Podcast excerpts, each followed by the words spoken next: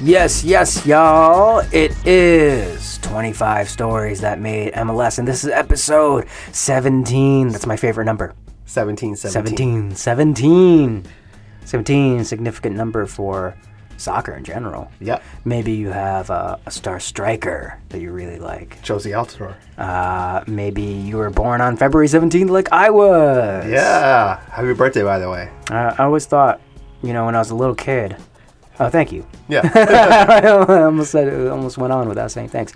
Um, when I was a little kid, 17, I was like, that's a weird number to have for uh, a favorite number. Not Yeah. many people said it, but then I started watching this sport, and it means a lot. yes. Yes, it So, is. episode 17. I'm Nital Raman, by the way. And I'm Toodle Ramen. What do we have today? Uh, we're going to tell you the story of, um, I think, one of the most important rules, current rules in place um, in MLS.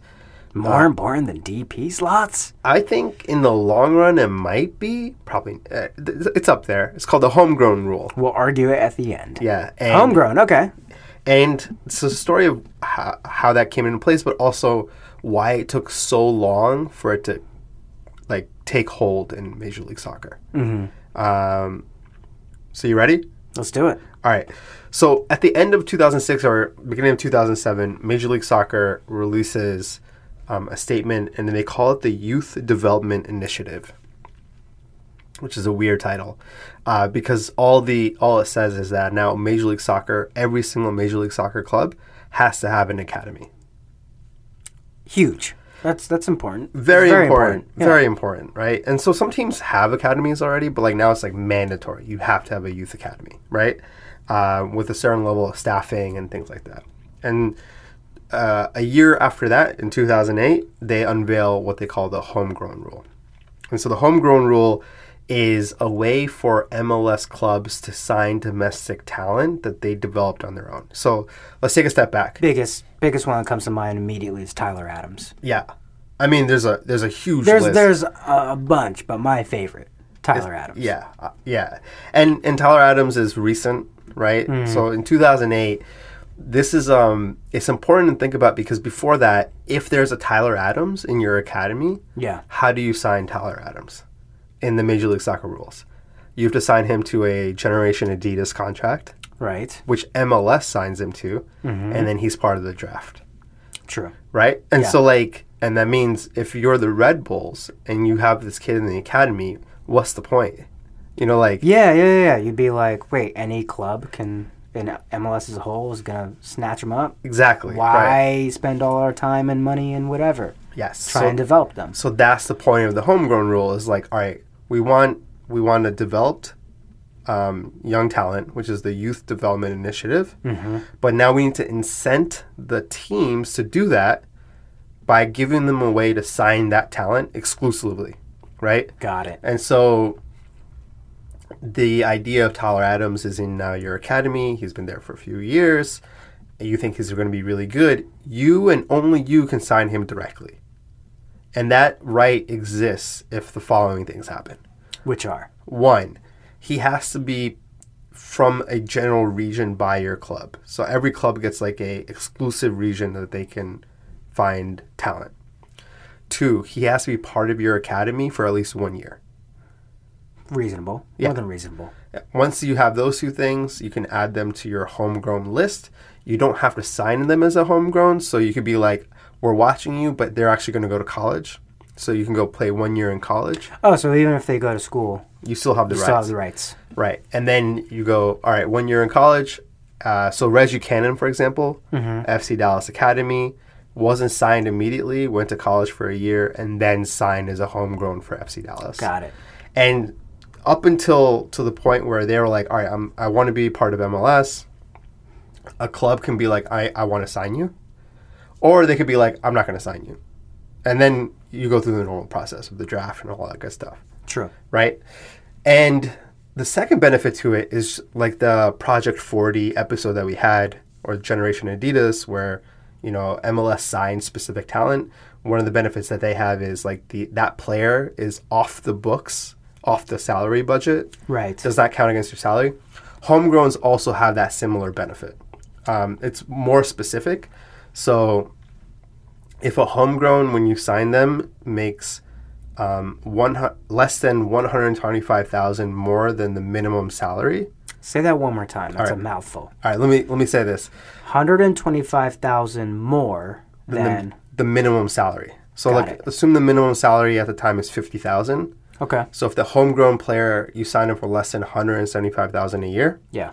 then you can put him on the supplemental roster. So it's not Right, uh, on the right, senior right. Roster. If you go if you go online, for anyone who doesn't really know much about this, Yeah. I'm included in that group. Uh, if you go online and look at any team's roster, you'll see there's a breakdown of their players, like Yeah. what their deal is.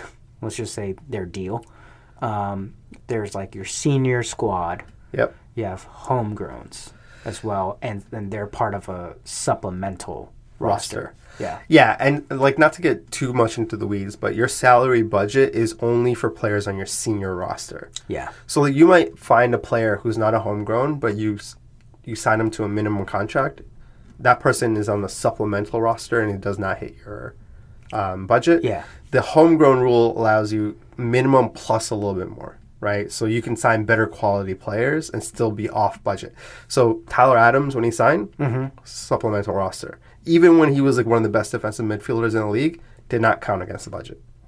That's awesome.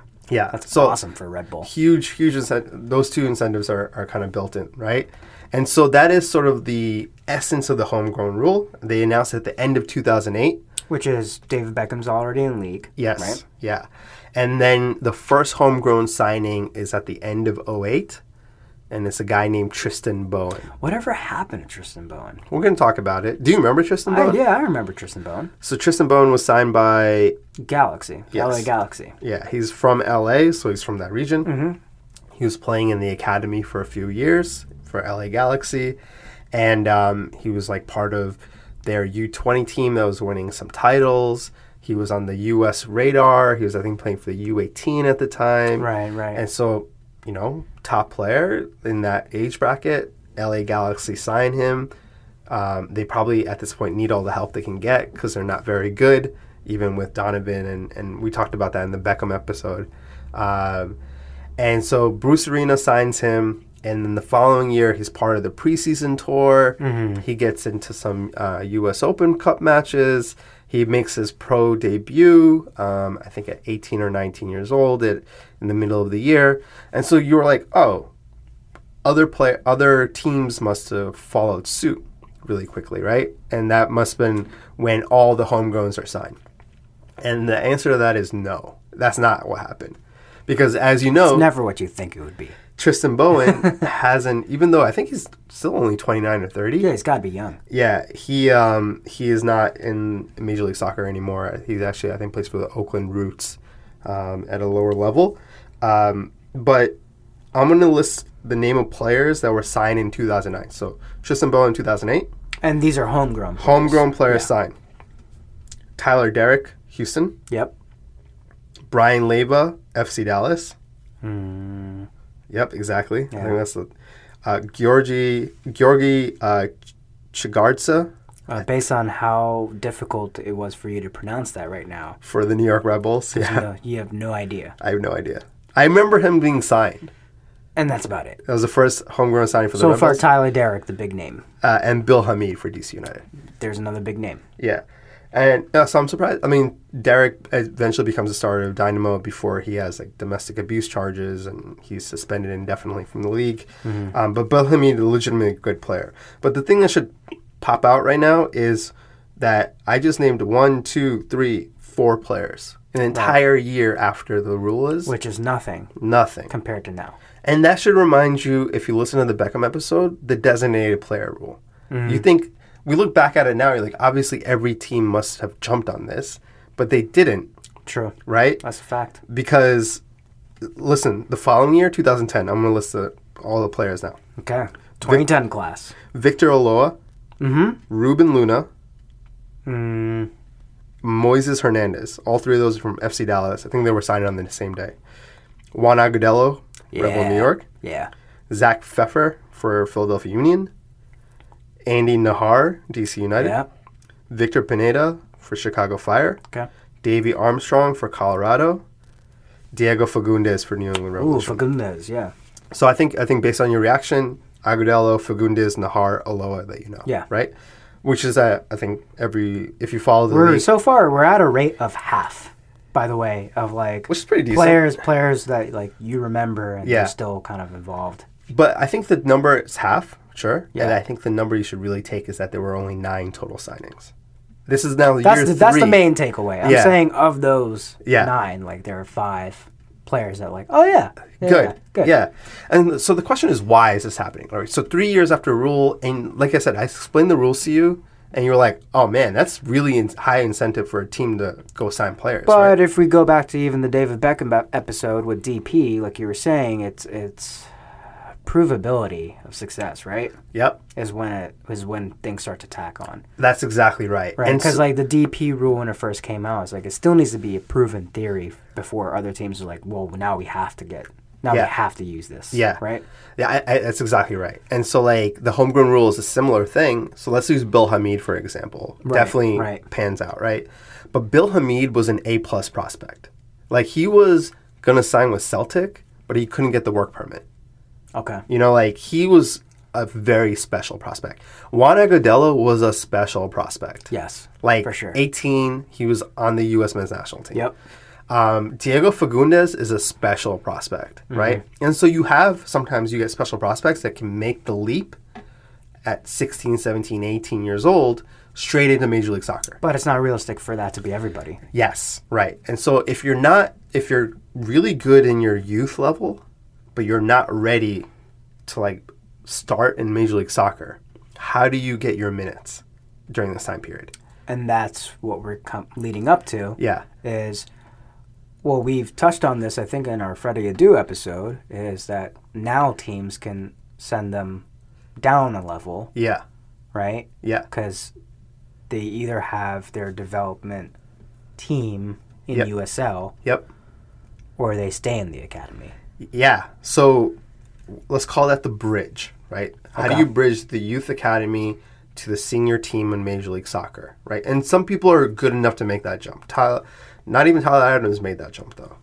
true he was uh he was yeah he was in usl for So before at 2008, weston when- mckinney was was there too right Weston McKinney. No, no, no. He, didn't- he oh never no signed. sorry i'm thinking of somebody else Yeah. Um, so in 2008, when the homegrown rule is announced, if you're not good enough for Major League Soccer first team, there's a reserve league right where the reserves of all the MLS team play each other, but they only play each other 10 times, 10 games for the entire year. So Major League Soccer season is 34 games. The reserve league played 10 times. So it's not even that many games. And they actually cut it. They got rid of it right after 2008. So as the homegrown rule is in effect, like they actually got rid of the one place you could even get some games um, up until 2011 because they said it, it was too costly for what it was worth, right? mm. So from 2008 to 2011, the only way an homegrown player, but can't you like if you were to sign a homegrown can't you loan them yes, so the only way you can develop your players that are not good enough right now as a 17 year old to play on the first team is to now loan them out. But the risk in that, I would assume, is you know, if Different, how, how do you keep them then? It's, Different it's- It place- comes back to the same problem. It's Yeah. like you know, i- if they if they c- you can loan them out to like I don't know, um, let's just say Argentina. I don't know. Let's just say that for Let's example, use- say, is, and they have an amazing experience there. They're going to want to leave. yeah. Well, I think more realistic, they're probably going to a lower level. So let's use Tristan Bowen as an example. Okay. So he's loaned out to Hollywood Hitmen, which is an incredible name for a soccer club. the Hollywood Hitmen, uh, which I think is in the PDL, like it's lower than USL. Um, and I think the Tampa Bay Rowdies. I could be wrong there. Um, no, Miami FC. Um, and so so you have to loan them out. What's the benefit of loaning them out? They can get some playing time, hopefully. What's it? What's not the benefit? That you don't see them develop, and they're not developing in your system. They're developing in someone else's system, right? right.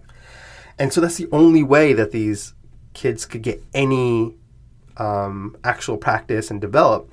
And I think that's the reason why um, you didn't see that many homegrown signings happen up until 2013 when Major League Soccer made the official partnership with USL.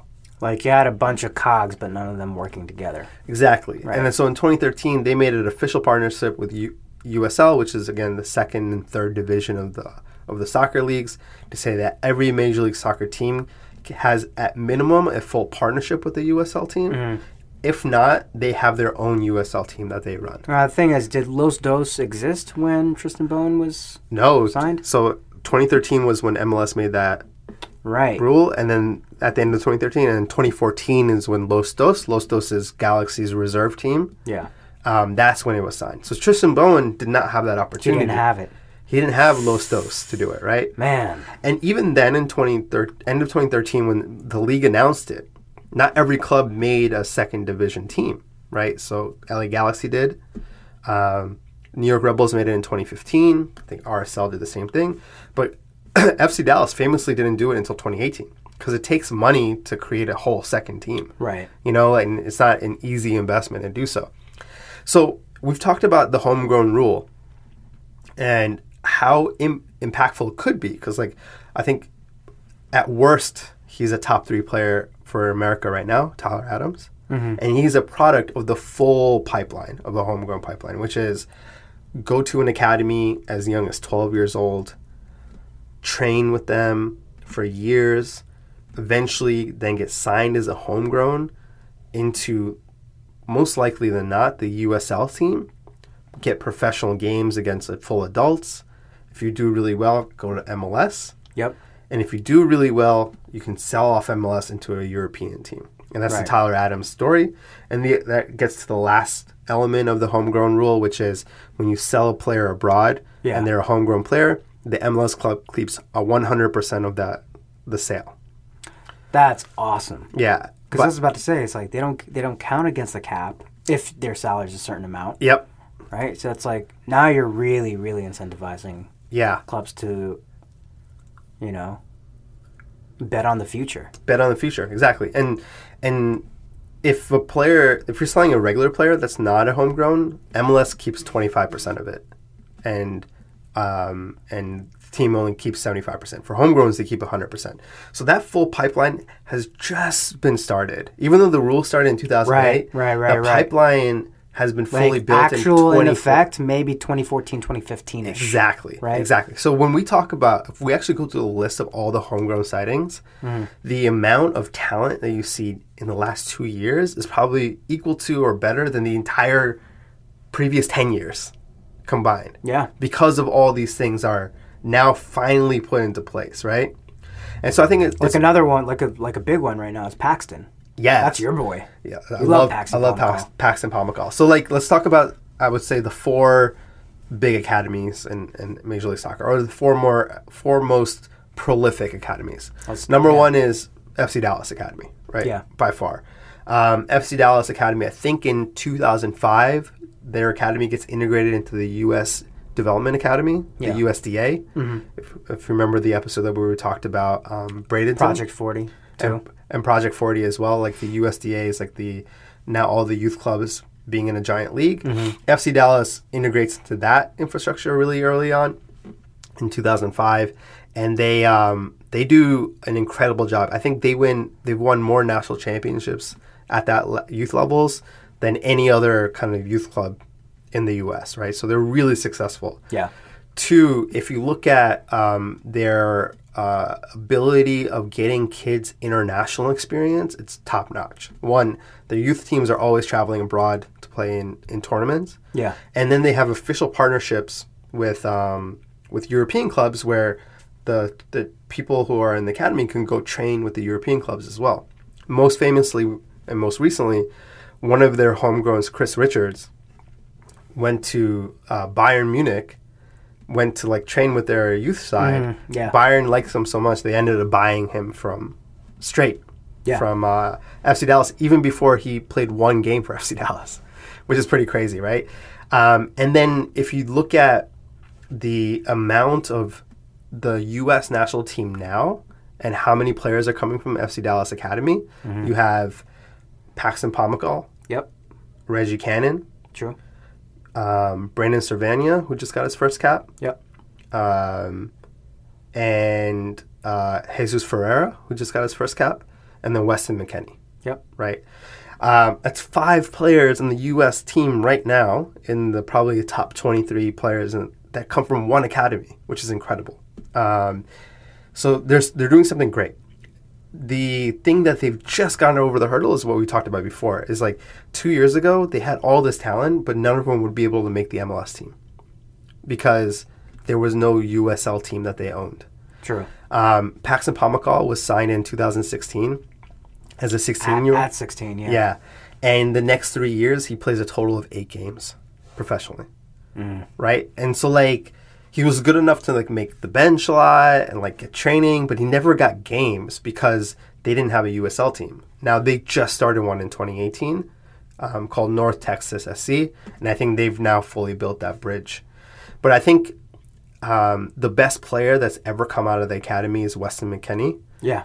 McKenney's been went through FC Dallas multiple years in the aca- youth, but instead of signing with the first team, he signed straight into uh, Germany and Schalke. Yep. Um, and so they lost that talent, right? And I think that that's normal to a certain degree. Like if you have a really super talented person that can not even make the jump into MLS, can make the jump in straight into Bundesliga, then it probably makes sense that he signs directly into the Bundesliga. Right, Right. right. Like there's only so much you can do, right?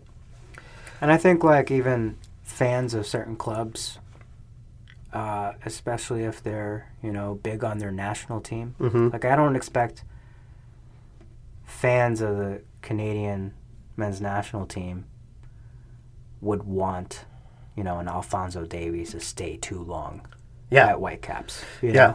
they'd Yeah. want him to go to Bayern. Yeah, and I think and, and make profit off of it too. Yeah. And I think I think the FC Dallas model is very much that, and and they also promoted their basically their youth coach Luchi Gonzalez to now be the head coach, right? Yeah. So they they promoted internally. Um, the second one I think you want to talk about is the New York Rebels Academy. True. Rebels Academy, I think, started in 2005 um, as well. And they um, probably do the best job of the beginning all the way to the end pipeline Yeah. in terms of also selling to Europe. And so Tyler Adams is an example of that. Matt Miazga is the other example of that. Yeah. Where you go Academy, USL, MLS, sold to Europe, right? Uh, that e- even FC Dallas, the last part of selling to Europe, they haven't really demonstrated yet, um, and the New York Rebels has. Well, we'll see what happens with Paxton. Yeah, I think I think Yeah. I think FC Dallas, ha- like their pipeline is. They have full. it set up now. Yeah, they have a setup. Yeah. But Uh, my, my crazy, the thing that I find crazy, it's like, it's only been maybe half a decade yeah. that the system's really been in place. So, Yeah, exactly. And uh, the much like FC Dallas, Rebels have like U twelve all the way to U twenty three. Mhm. Um, they have the USL two club. They they started in twenty fifteen, so they were pretty st- early on. And even if you don't think about academies and homegrowns, like they get a lot of talent from the USL team, which is Aaron Long. It's from the USL side, right? But I will say, just like um, uh, and so I would say the best player that we produced out of out of that academy is Tyler Adams. Yeah. Um, and but much like um, the FC Dallas lost McKenny, never signed him. That's also starting to happen in in the Red Bull. So Red Bull's uh, academy had Tim Weah. That's, Weah. that's who I was thinking about in, Yeah. in the Red Bulls Academy that Yeah. never played in MLS. Was Yeah. Tim Weah. Tim Weah never Yeah. signed, went straight to Europe. Obviously, his dad is George Weah, and he has all those connections, and he's also very, very, very good. The example more recently is Chris Gloucester.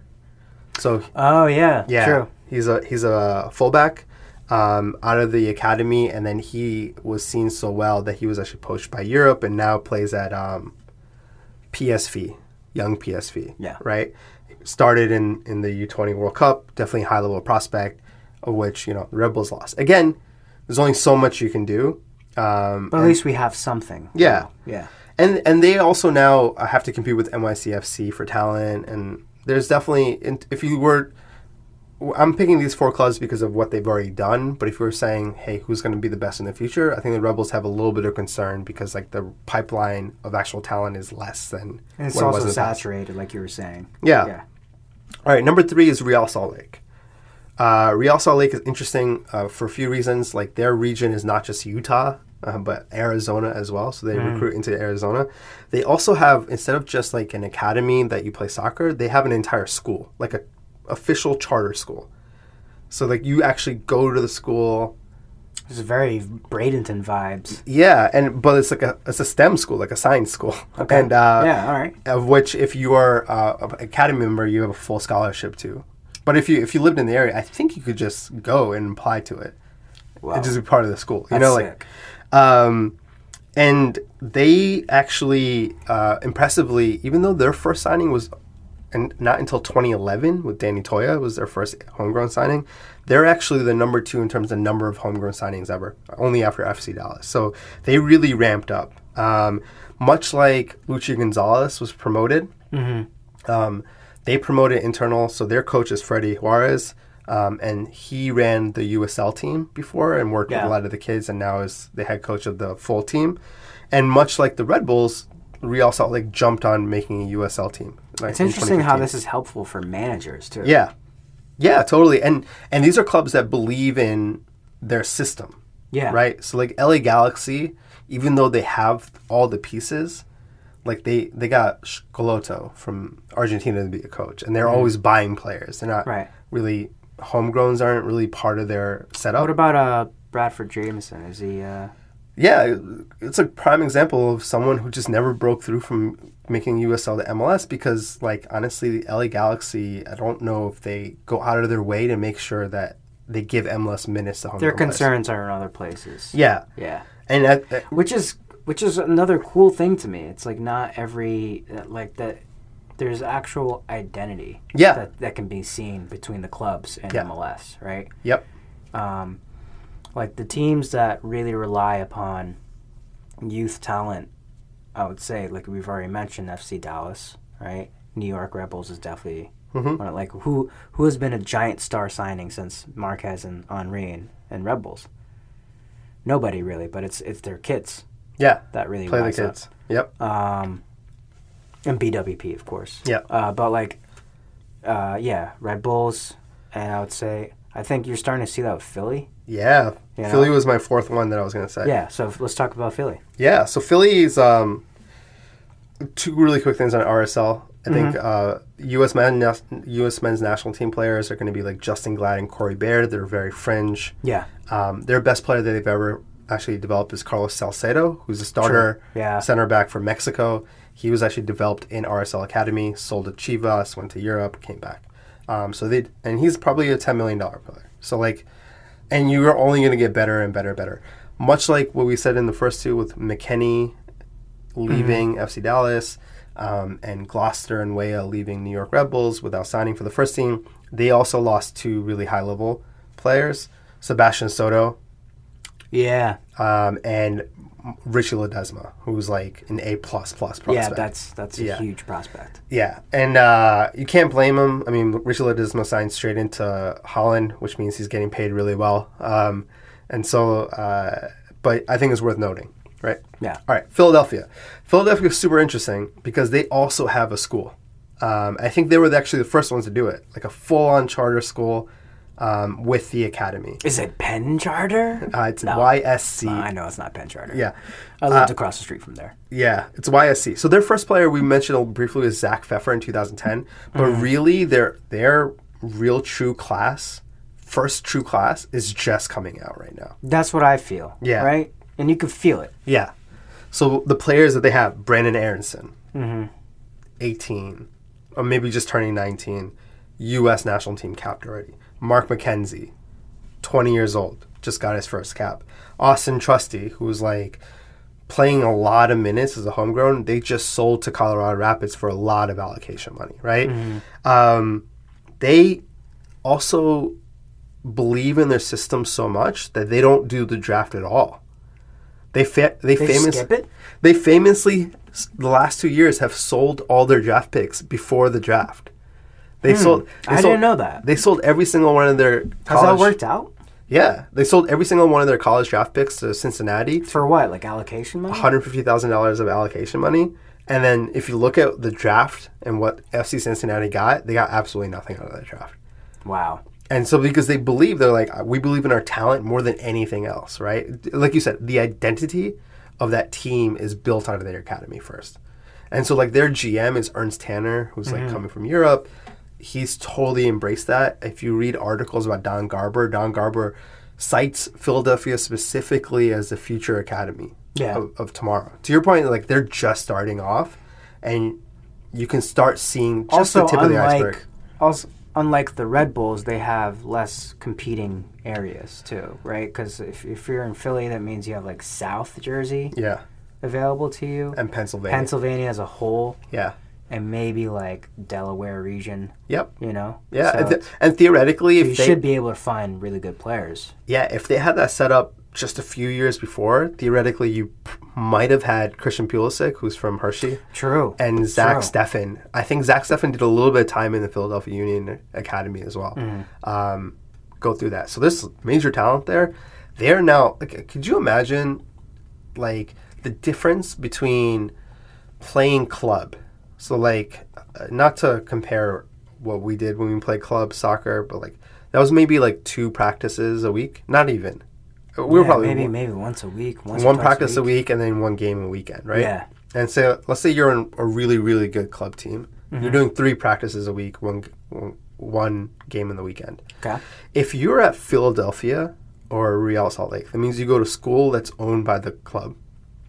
That means during the day, you're also getting a practice in. That's part of your curriculum. And then after school, you're getting a practice. You know what in. this sounds like? Yeah. An amazing anime. it Yeah. sounds like an awesome anime. yeah. So think about it. They go. Philadelphia Union's going the anime route. I love it. I love it. Make it happen. Someone May somebody please make it happen. make it happen. Nani? um, so like at a top end club, you practice three times, play one game.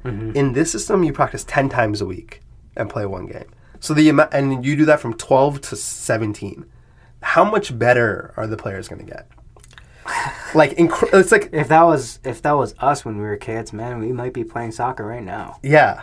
And like the level eh, it cannot be understated how important this rule is moving forward, right? So the Yeah. homegrown rule, especially when people finalize the last step, which is now selling players to Europe when they're ready to go. Which like the profit margins, all you, bro. Yeah, and and if you if you get to the point where you're like an IX, that means you're selling three, four players every year, which means you you have confidence in your academy of making three or four players come to the first team every year. Yeah. Once you get to that, you are unlocking huge amounts of revenue, Right. right? Tyler Adams, I know, was sold cheap, three million, but uh, Alfonso Davies was sold for like thirteen million, Right. right? Like, imagine you're selling three, four players for three million each every year. That's an extra 10, 12 million dollars in And it revenue. needs to be noted that Philadelphia Union recently gone to the playoffs for the first time. yeah, in a while, and. And, and they've been showing that they're successful in this. That's- That's a great point you bring up. FC Dallas, very successful last few years. Supporter Shield, New York Red Bulls, very successful. Two Supporter Shields, Philadelphia Union getting in the playoffs, RSL getting in the playoffs, RSL giving the most homegrown minutes than any other club in the league. It's starting to prove out that this is a true differentiator and a competitive edge, right? So in the beginning of MLS, MLS 1.0, oh, the only competitive edge you had is like how good your front office was and how good your coach was, because everyone has the same amount of money to play with Right. right? And then luck on some certain. MLS 2.0 is how much your owners are willing to pay for your designated players and how good you are to get designated players and Yeah. invest in your in your squad.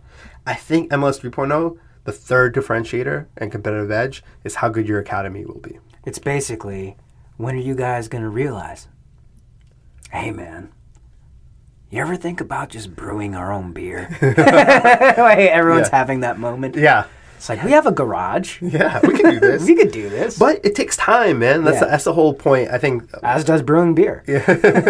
like the rules impl- uh, set in 2008 it isn't really fully realized into actually having every rule in place to make it feasible to a certain degree until 2014 Mm-hmm. and even now you're just starting to get because at 2014 even the clubs that dove right into it you're starting at the u12 level and now they're finally becoming 16 17 18 years old True. and so like as we get to 2020 to 2025, I think you're just going to have an explosion of how much and how much better the U.S. talent system is, um, part because of the academy system that's been incentivized by this homegrown rule. Now more than ever, it does feel like uh, the U.S. development academy, like the DA and, and MLS, like feel like they're more intertwined now. Yeah, they're definitely intertwined. It's not it's not perfect. I mean, I think a lot of fans. But are- theoretically, the more they are yeah, working for each other and together, like Yeah. the better the product will be in the end. right? Yeah, I think I think a lot of fans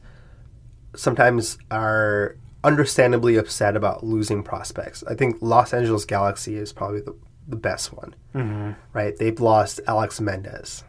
Yeah.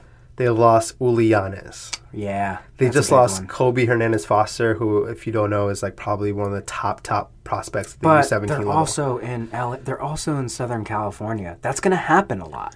yeah, and and Like the culture there, yeah, right? Uh, You're going to find youth Yeah. stars. they've signed they've signed uh, Efra Alvarez, who's a, a star in the making for the Mexican team, and then they've signed uh, Julian Araujo, who's going to be good.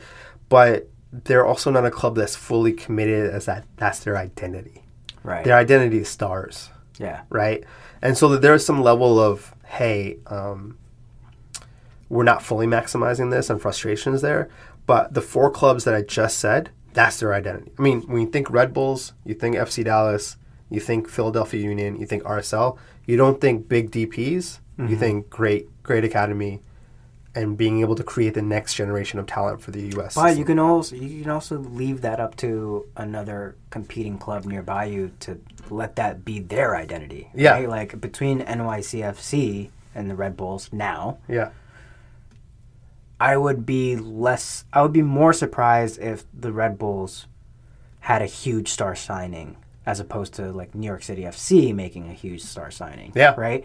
And then with like LA Galaxy and LAFC, LAFC is only like 2 years old so we don't know yet Yeah. but you know they have Vela, of course. So Yeah. like, is Sacramento going to be a club in the future? It's it's one of the identity options for a club. Yeah. Right. So like, if that team comes out to MLS, do they pick up the loose change? Yeah. And be like, let's not forget the kids. you Yeah. know? You know, what'll be really interesting is like if a team can master this idea of being both we spend a lot in designated players and we also give a lot of time to homegrown players. We haven't really seen that.